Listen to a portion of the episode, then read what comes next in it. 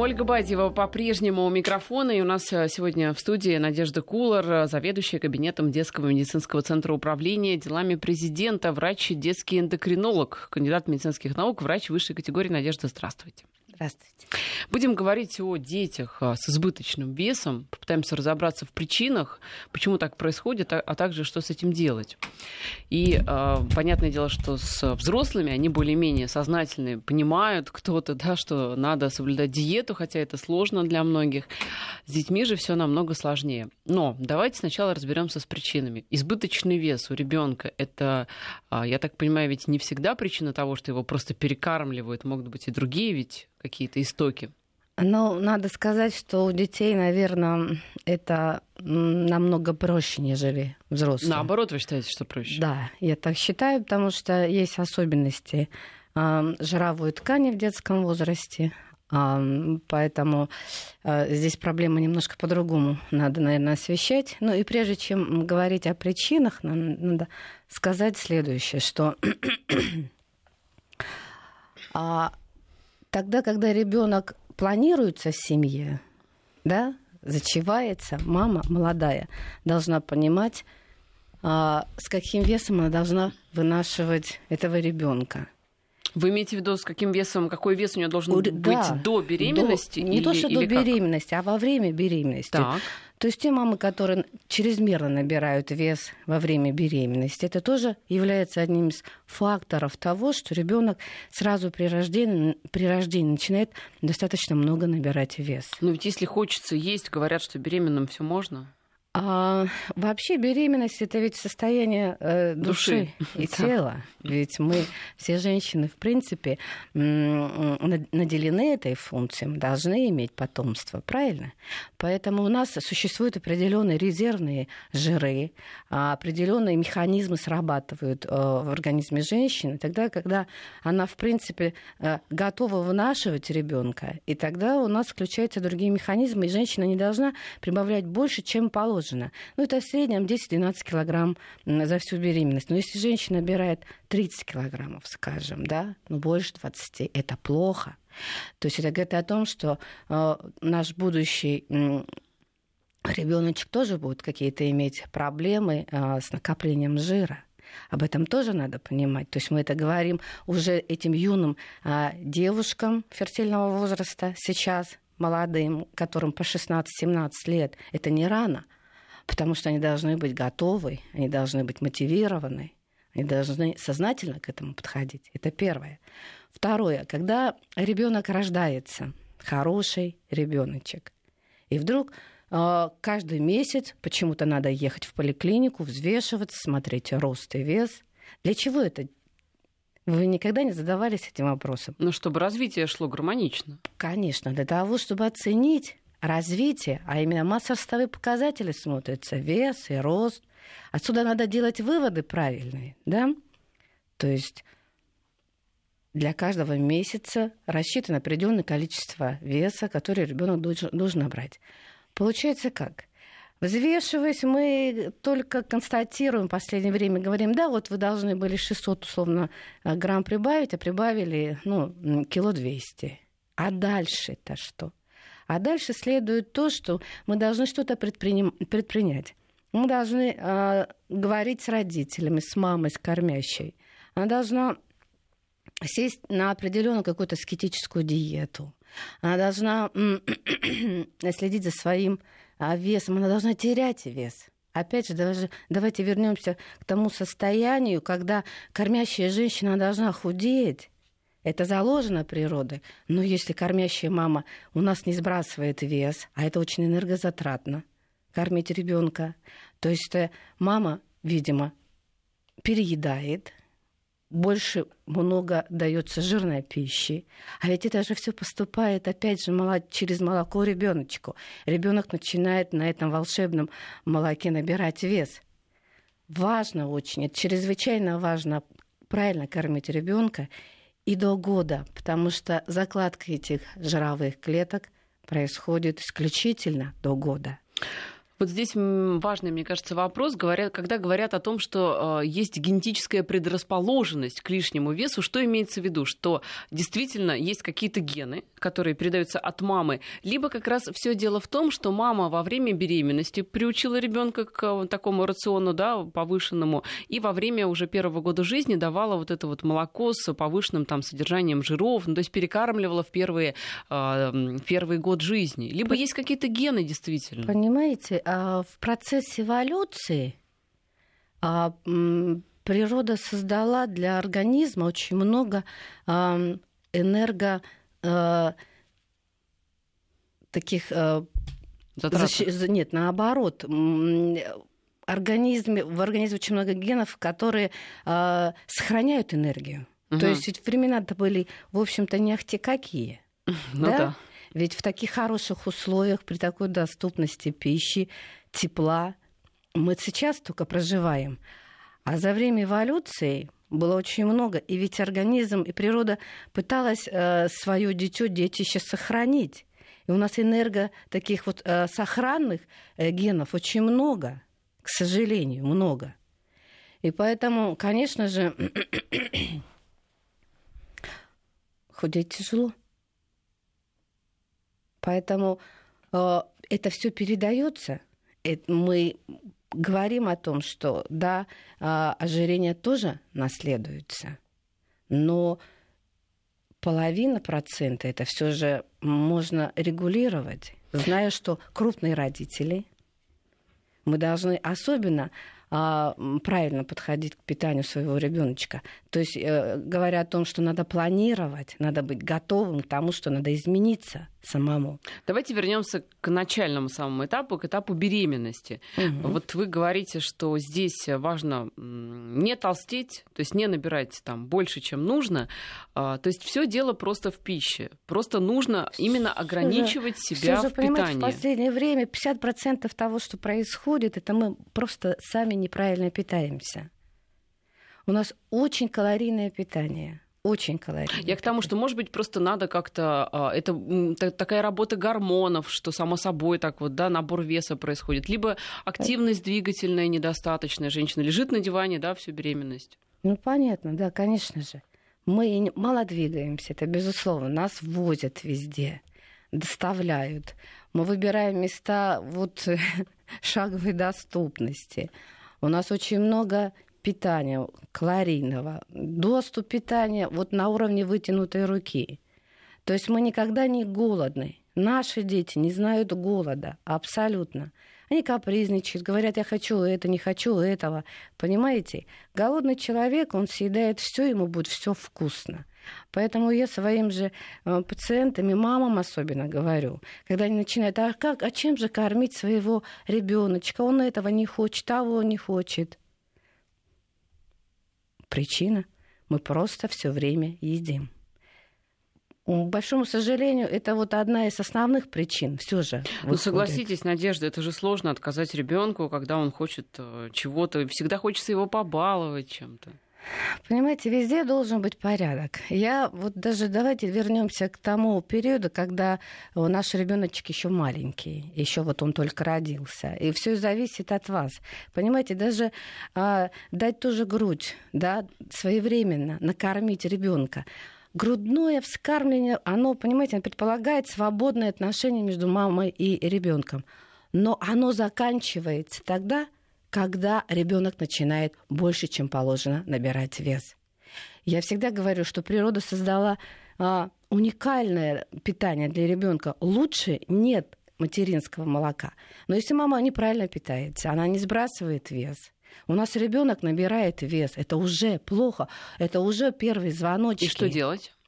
Мама садится на питание. Помните, на я говорила, аскетическое должно быть. Угу. Да, мама должна начать худеть на питании.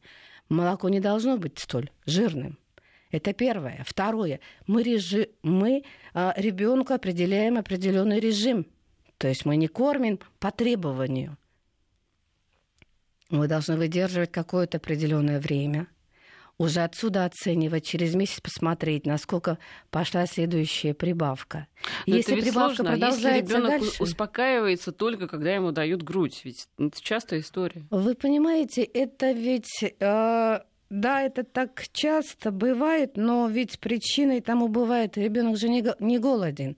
До трех месяцев у ребенка очень развит сосательный рефлекс.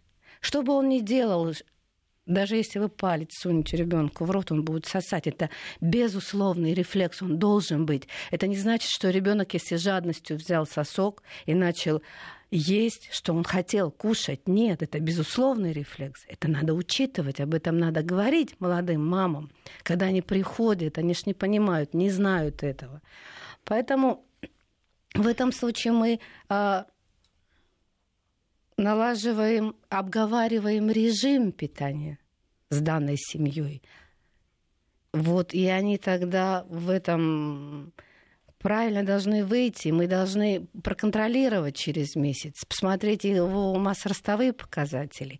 Если продолжается это дело, если набирается опять, продолжается набор веса у маленького ребятеночка, тогда мы начинаем прикормы, мы начинаем замещать это волшебное материнское молоко другими, то есть прикормы, введение прикормов тоже предполагается в разные сроки, в зависимости от того, что мы хотим от этого ребенка. То есть вот то количество жировых клеток должно быть правильно заложено до года. Угу. Это тоже очень важно. Вот этот момент, он упускается. Почему мы говорим сейчас о достаточно таком раннем возрасте, до года, состояние беременности, а потому что перед нами поставили очень а, большую цель. Всемирная организация здравоохранения перед эндокринологами поставили задачу ликвидации ожирения у детей к двадцатому году. Это для того, чтобы к тридцатому году каждый десятый на планете не был полный.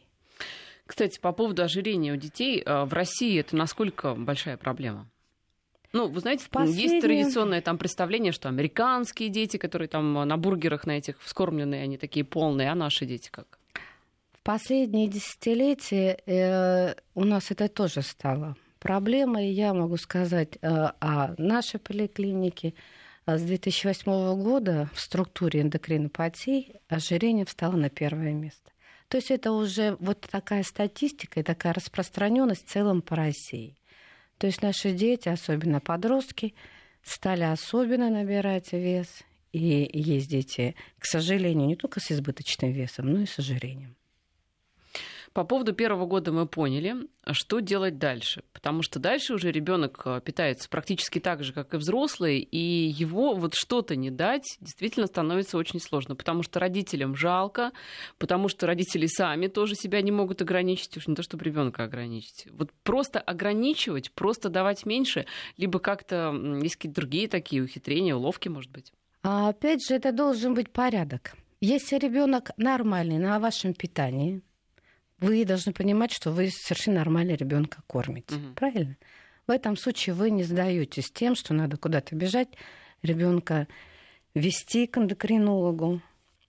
Надо вести. Понимаете, это вот первый, первый этап, когда мы ожидаем ожирение, избыточный вес у детей, это в возрасте пяти-семи лет.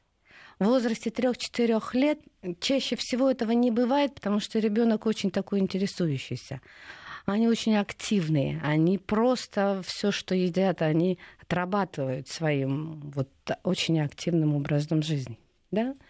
Вот. И вот первый звоночек и первая, первая проблема у нас возникает уже в возрасте пяти-семи лет.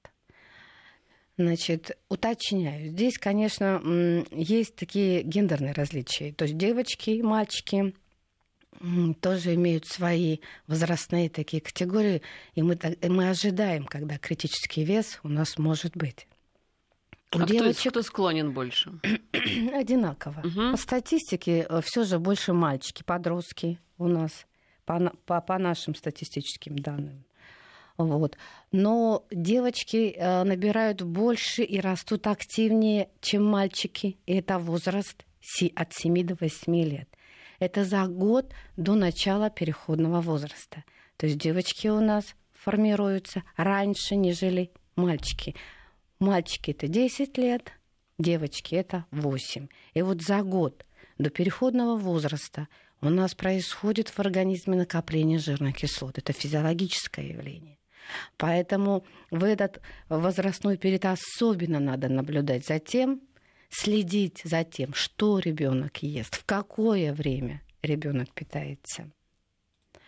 И в возрасте девяти-десяти лет это у нас мальчики. И весь переходный период надо следить чрезвычайно за весом. Это уже второй этап, когда мы особенно ждем избыточную массу тела у детей. Вот на тот вопрос вы задали, что делать, если ребенок хочет. Угу. Ребенок, по сути, должен быть сытый, чтобы не хотеть сладостей. Поэтому вы должны наладить очень правильный режим.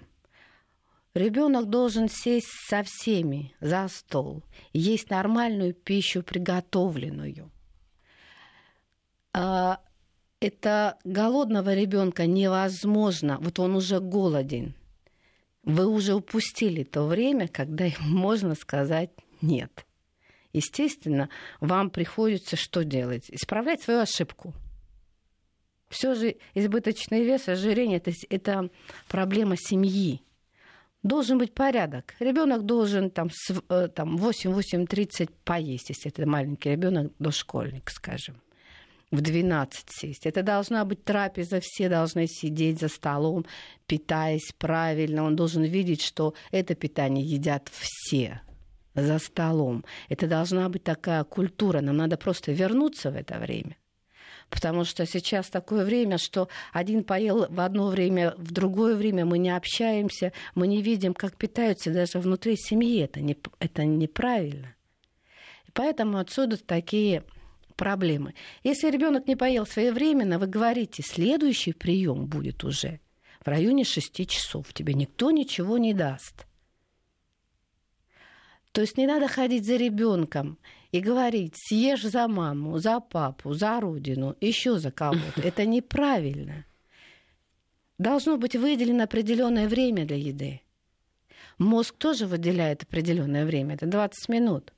Если вы за это время не уложились, это не значит, что вы должны докармливать, ходить еще полтора часа за этим ребенком. Это тоже неправильно. Это опять же неправильные режимы.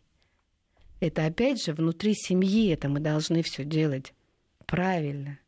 Внутри семьи, взрослые мы должны прежде всего правильно все это делать. Да, у вас не забалуешь, прям у вас все очень строго. Если есть проблема, тогда надо строго вести себя, потому как осложнения, ожирения, они очень плохие. Это сахарный диабет, это артериальная гипертензия. Люди полные ведь на десять лет короче живут, чем те люди, которые не имеют избыточного веса. Ведь очень много осложнений сосудистых. Это же некачественная взрослая жизнь. И я не думаю, что какая-либо мама бы хотела такого будущего для своего ребенка. Поэтому, приходя к эндокринологу, родители должны быть готовы к тому, что это большая работа на самом-то деле, когда ребенок плачет и говорит нелицеприятные вещи. Ведь они все одинаково говорят. Вам жалко для меня, вы не хотите мне этого покупать. От того, что вы мне этого не купите, я умру, бывает, говорят дети. Они же манипуляторы. Да, вот рождается ребенок, и, и родился великий манипулятор. Вам не надо сдаваться, это очень тяжело. Понимаете, Надежда, проблема-то в том, что вы правильно совершенно заметили, что все идет из семьи. И обычно вот такие проблемы у детей, в, которые, у родителей которых проблемы тоже с лишним весом, которые сами питаются неправильно, у которых там макароны чуть ли не каждый день на столе, колбаска, да, это, в общем, жирная угу. очень пища, там сардельки всякие и так далее. И здесь ведь сложно не просто за ребенком следить, здесь надо перестраивать просто модель питания всей семьи, Семья. Это очень сложно. Да.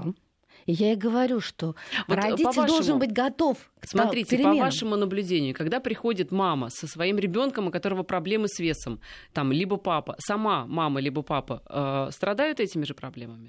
Не всегда. но есть. И, ну, это где-то, наверное, процентов сорок пять-пятьдесят действительно крупные родители uh-huh. имеют места быть.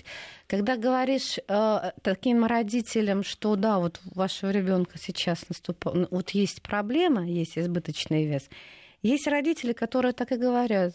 Ну, чему тут удивляться, посмотрите на нас. Uh-huh. Но если с таким настроением идти к эндокринологу, вы никогда не решите этой данной проблемы.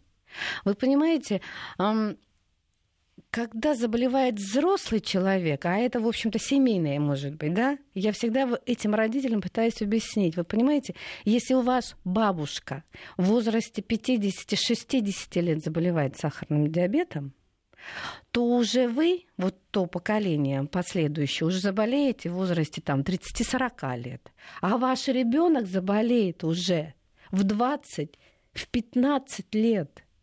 То есть это с каждым разом осложнение. Они же раньше проявляются.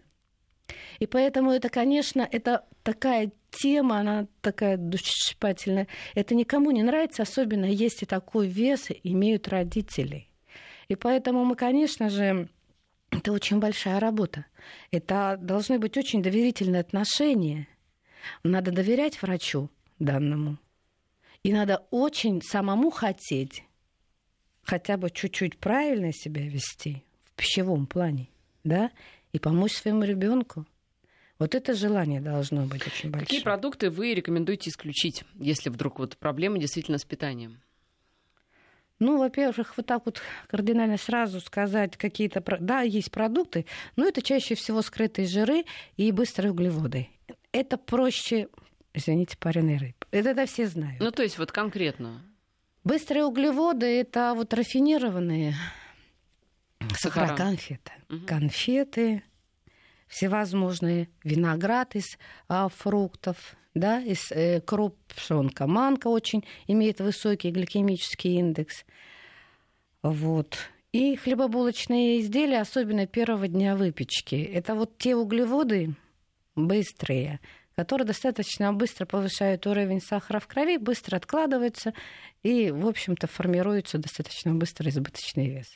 Но ведь есть люди, которые этого не едят, и, тем не менее, набирают вес. Так, почему?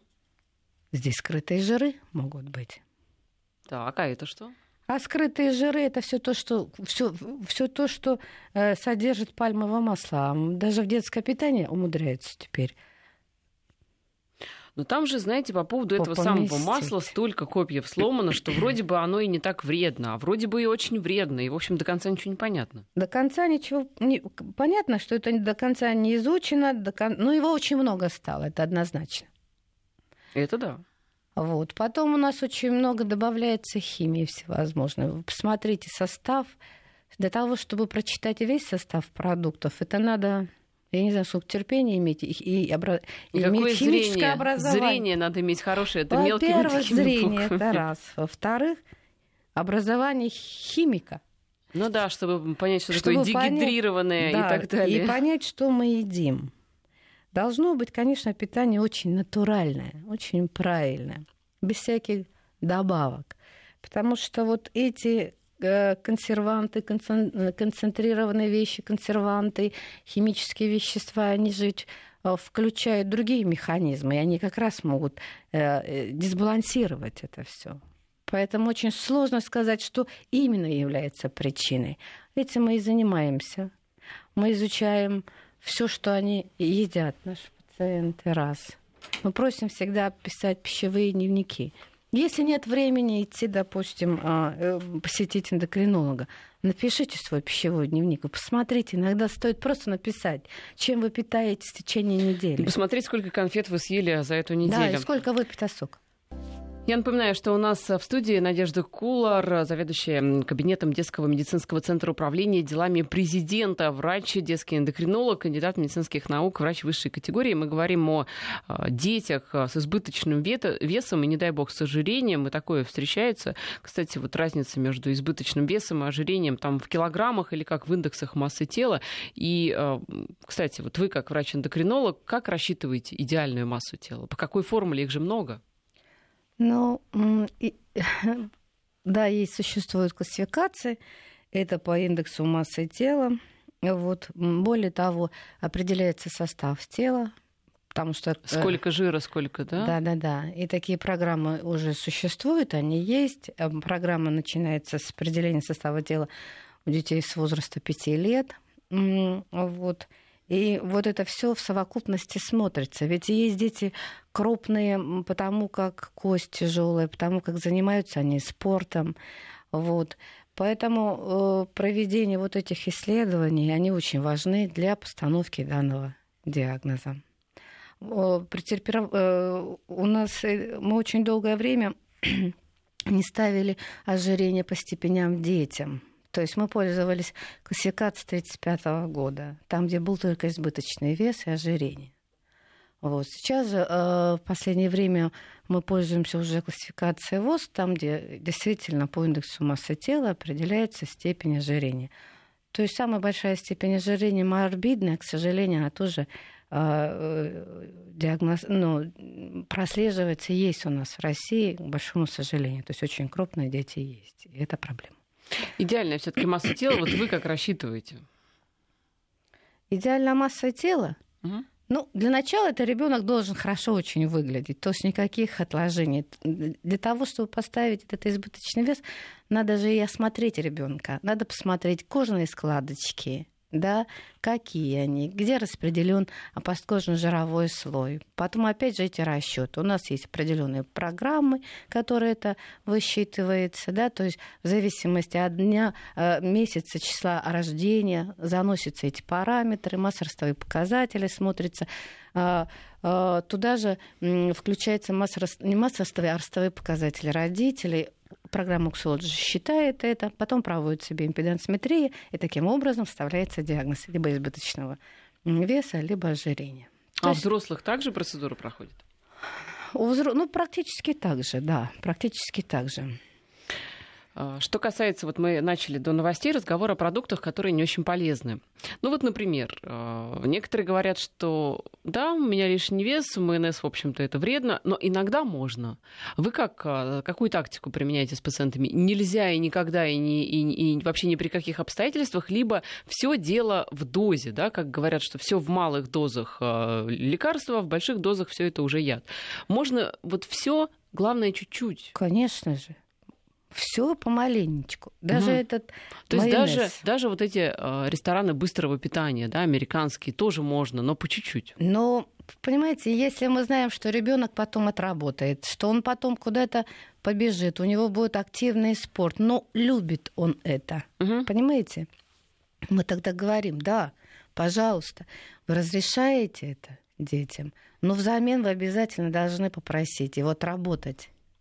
Вот эти четыреста килокалорий. Надо с детьми... Ведь потому что один бургер действительно по калорийности равен обеду полноценному. Да, да. Понимаете, и даже вот особенно с детьми, если перед нами сидит подросток, с ним надо разговаривать, надо ему объяснять. Нельзя говорить «нет, тебе нельзя» и все. Вот и для этого существуют приемы эндокринологов. Мы разъясняем, мы ему показываем... на каких-то примерах объясняем, что вот почему этого делать нельзя. Вот так голослово, вот потому что ты с избыточным весом, тебе это нельзя, а нам можно. Вот это совсем неприемлемо в семье. Вот эти вещи делать нельзя. Поэтому, когда приходят родители на прием с таким ребенком, я всегда прежде всего обращаюсь к родителям. Я всегда прошу их помочь этим детям. То есть в холодильнике не должно быть тех продуктов питания, которые приводят к избыточному весу. Это должны быть готовы родители к этим переменам. Ведь дети не зарабатывают денег, они не ходят в магазин, они не готовят. Это все делаем мы, родители, для своих любимых э, детишек. Но давайте попробуем сами сначала измениться. Ребенок сам, не надо возлагать все сразу на ребенка. Очень много бывает случаев, когда тут же на приеме начинаются такие нарекания. Вот, я все время говорю тебе, а не покупайте такое количество конфет. Не надо покупать большого количества вот этих печений, там, где очень много жиров. Не покупайте колбасу, в конце концов. Не надо покупать того, чего не положено. И когда ребенок будет видеть, что вся семья, я в этом случае всегда говорю, вот семья будет помогать тебе. Все этого делать не будут. Даже если в семье несколько детей, и проблема только у одного, такое тоже бывает. Но от того, что ребенок другой, имеющий нормальную массу тела, будет питаться правильно и рационально, от этого ему хуже никогда не станет. Поэтому вся семья, и у него, понимаете, меняется сознание. Нельзя все время отнимать что-либо. На... Когда мы что-то убираем, мы должны дать взамен. А иначе мы не справимся с этой проблемой. А вот другая проблема, когда недостаточный вес у детей. Или это, в общем, не проблема? Ну, бывает, что это и проблема. Опять же, мы проводим эти расчеты, мы смотрим. Иногда бывает, что состояние здоровья ухудшается. То есть это должна быть причина. Если есть причина тому... Да, похуданию этому. Значит, мы лечим эту причину. Иногда бывает, э, что конституциональные, такие бывают родители, очень субтильные. В этом случае самое главное в этом случае понимать надо следующее: если ребенок, имеющий э, дефицит массы тела, при этом он хорошо учится, он самодостаточный, он активно занимается спортом. Это не проблема. То есть не надо его насильно там компенси... пичкать булками. Да, он компенсирован. Е... Считается, что если не хватает определенного десять процентов массы тела, десять граммов мозга не развивается. Если вы видите, что ребенок а, чахнет, что он не может двигаться, естественно, мы этому ребенку начинаем смотреть и анализы, выявлять какие-то болезни. Тому причина должна быть, вот ему, этому увяданию. Но если ребенок хорош, значит, он адаптирован. Мы этого ребенка не трогаем. Мы за ним не ходим, мы его не пичкаем. Скоро праздники. И праздники — это, в общем, такое испытание для наших всех систем организма, в том числе для пищеварительного тракта, ну и там далее, да, отложения различные. И ведь э, взрослые-то все равно готовят вот эти все свои взрослые салаты оливье с майонезом, все эти жирненькие вещи, бутерброды с икорочкой, с маслом и так далее. И дети, конечно же, ну тоже сложно, наверное, удержаться. И конфет много покупается. Вот э, какие у вас есть рекомендации по поводу праздничного стола? Все-таки праздник — это праздник, но, понимаете, можно хотя бы раз в год-то оторваться? Дело в том, что вот эти рекомендации должны касаться не только предновогодних праздников. Вы обратите внимание, вы вот когда ходите в супермаркеты, вы посмотрите, что корзины стали больше. Да. Что огромные продукты, просто корзины. Они стали просто огромные. Я не знаю, скоро... Да, такое ощущение, что грузовик скоро будет да, ездить за тобой. Да, у нас скоро будут грузовики. Это ведь маркетинговые ходы. Конечно. Ведь посмотрите, потому что положил, вот ты пришел, положил творожок в эту огромную корзину, и как-то... Это психологически да. это уже неудобно. Ты, На тебя не так посмотрят. Да? Согласитесь. Да.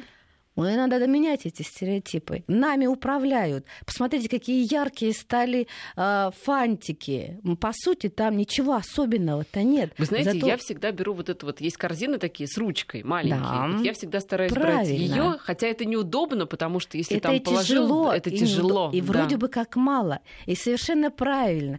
Это вот чисто психологически очень верно. Ходить в магазины надо исключительно со списком. Не потому что мало денег, а потому, чтобы не взять лишнего. Ведь э, там в, в супермаркетах меняют продукты питания. Для чего? Для того, чтобы... Мы же стереотипно все делаем. Мы приходим к этой же полочке. Здесь у нас должна была быть крупа. А вдруг такая красивая, А-а-а. липоватая какая-то прямо, ну, супер... Об... Обложка. Упаковка. Упаковка. И понимаете, и рука невольно тянется посмотреть, боже, что за красота, и, наверное, это очень вкусно. И мы начинаем бродить, ходить, искать, набирать те продукты питания, которые мы не должны были набирать. Это тоже очень важно. То, что корзины больше становятся, касс становится больше, магазины становятся больше. Не берите детей в магазины. А вы говорите, такие. что кто-то борется с ожирением. Так наоборот, никто не борется, все способствуют. Понимаете, Всемирная организация здравоохранения должна не с врачами разговаривать, а с бизнесом. Да, вот в том-то и дело. Вот, понимаете, вот маленький ребенок еще вот он до года, и он будет знать вот эту рекламу, красивую рекламу. То есть мы уже заведомо Вот это включаемся вот в этот процесс еды. Понятное дело, что мы все это не можем, врачи. И поэтому эти разговоры, наверное, и нужны, что детям смотреть лишнюю рекламу с малолетства не надо, не следует. Брать их в магазины тоже не следует, потому что невольно видишь, в этой большой корзине сидит маленький ребенок, заваленный всевозможными сладостями. Ну когда же мы никогда не сможем справиться с этой проблемой? Поэтому это должно быть все в нас обязательно. Ну, в смысле, это все несодержимое корзины нет, должно нет. быть в нас, да? Да, в нас, а в нашей наши, голове. Наши какие-то, я не знаю, самоограничения должны да. быть в нас. Ну, а сейчас давайте послушаем погоду. Это очень важная информация, и вернемся в эфир. Я напоминаю, что у нас в студии Надежда Кулар, врач, детский эндокринолог, кандидат медицинских наук, врач высшей категории. Мы говорим о проблемах у детей с избыточным весом, о том, что можно, что нельзя, и как лучше провести, как лучше составить, я не знаю, может быть, там, меню праздничного стола, чтобы не было мучительно больно после этих десяти дней, в том числе и в прямом смысле больно, потому что ведь если действительно столько всего съесть в такой последовательности, и еще и на ночь, да, то... Ну, хотя, вы знаете, почему-то существует такая традиция именно на ночь. Наесться, я не знаю, может, это имело какой-то смысл раньше, когда традиция зарождалась, я не знаю. Не замерзнуть, чтобы, например, там, в сугробе. Я так думаю, что у нас ведь страна-то северная. И ведь когда эти традиции, эти, они же не возникли какие-то последние десять лет, они были у нас веками, поэтому у нас было много войн, в общем-то, мы в достатке проживали мало времени, правильно? Поэтому, может быть, эти праздники и создавались так вот, что вот ломилось все. Мы приглашали всех и один раз в году хорошо наедались. Но сейчас-то мы, по сути, хорошо очень едим. Не надо Нового года, чтобы устроить каждую пятницу себе такую трапезу, правильно? Поэтому как-то, наверное, надо а, меняться. меняться к тому, что и Новый год... Ну, а как год... меняться? Вот вы какие бы продукты исключили из новогоднего рациона? Вот лично я, лично я, по сути, никогда э, не делаю... Э, уже давно, может быть, последние десять лет оливье я не делаю вообще принципиально. Почему? Вам что не нравится в составе оливье? Времени нет все это делать. А, то есть времени, да? Вам времени не нравится? Первое, да. Вот. Во-вторых, действительно, когда много готовишь, это все обязывает потом съесть. И, наверное, рекомендация должна быть, надо приготовить, пускай это будет очень все красивое, хорошее, то, что мы не едим каждый день и в течение года, что-то одно такое хорошее, дорогое, может быть, но не в большом количестве, побаловать себя и все. Поздравить себя любимого с наступившим Новым годом, с пожеланием, с наилучшими пожеланиями. Понимаете? И как-то надо абстрагироваться от этого стола. Может быть, в смысле как... абстрагироваться? Это же самое интересное в новогоднюю ночь, этот самый стол. Общение должно быть. Понимаете, мы очень мало общаемся. Что мы делаем?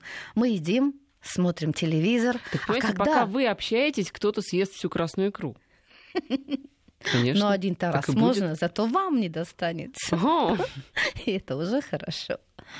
Понимаете, как-то надо, наверное, нам, да, как-то перестроиться. Если особенно есть проблема в семье, и связана она с избыточным весом, надо приготовить все такое очень аскетичное. Это мои рекомендации. Ну вот вы что готовите на Новый год?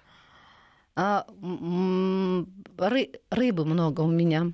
Так. Вот. Ну и салаты должны быть овощ... овощные в большей степени. Все, я много не готовлю никогда, потому что, опять же говорю, это же потом мучительно, понимаете, выбросить не выбросишь. Это приходится есть, себя мучить. Нет, надо себя, наверное, как-то любить, уважать и, и свой организм.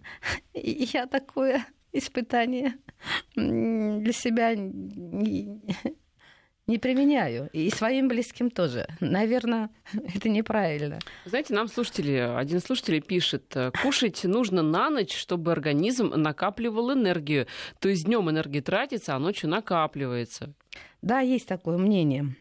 бытует. Так. Но в этом случае я всегда следующее говорю. Я не могу говорить за всех остальных своих коллег. Может быть, кто-то и согласится с этим. Может быть, есть такая теория, можно сказать, да? Но какая энергия тратится в ночное время? Когда даже сердцебиение урежается, дыхание становится реже, все-то спят у нас. И тут вдруг, извините, надо поесть. Деткам маленьким я объясняю это следующим образом. Вот вы поели на ночь, да? Глазки заснули, сердечко спит. А желудок бедный работает, так, работает. Мозг-то тоже не спит. Может быть, и а желудку-то что... не надо спать. Никто же не знает. Может, ему и не надо спать Почему? ночью. Почему? Мозг не... Мы отдыхаем. А Но мозг ведь он работает же? активно ночью. Это Но тоже многими доказано. он по-своему работает, да. понимаете? Но это не означает, что он должен контролировать. Это не, это не заложено для него. Он не должен контролировать, как работает желудок. Понимаете? Это же дополнительная... как сказать, нагрузка для головного мозга. Не надо этого делать. Мозг пускай спит, желудок пускай не работает. И все откладываться не будет. Поэтому и, и, и я не могу согласиться с этим мнением. Даже птицы не поют. Извините, даже, я не знаю, цветы не цветут. Все ложится спать. Все обменные процессы смотрите, снижаются. Вот, э, Почему же... надо кушать? Я не пойму этого. Те же животные, они ведь э, поели и отдыхают, и лежат. Животные, к, э, к счастью, они не переедают. Давайте с этого начнем. Так животные питаются вообще неправильно, понимаете? Значит, тигр может съесть там целого, кого он там, да, а, целого, он, вот он кого два, он там завалил. Он два месяца есть не будет. Вот, понимаете, он сразу, значит, наестся, вот так вот много, да, а потом, не знаю, два месяца голодает. Это же вообще очень вредно. А организм адаптировался, природа так создала, что они могут один раз съесть и полгода, скажем, условно не есть. Но мы же этого не можем. Нам надо все время есть и есть. И чем больше мы едим, тем больше хочется кушать. Почему многие ведь объедаются на новогодние праздники, а потом садятся на диету? Как это тигры? Много, это, да, это много, но вот э, на диету э, все равно не продолжают есть и мучить себя этим. Ну зачем это делать?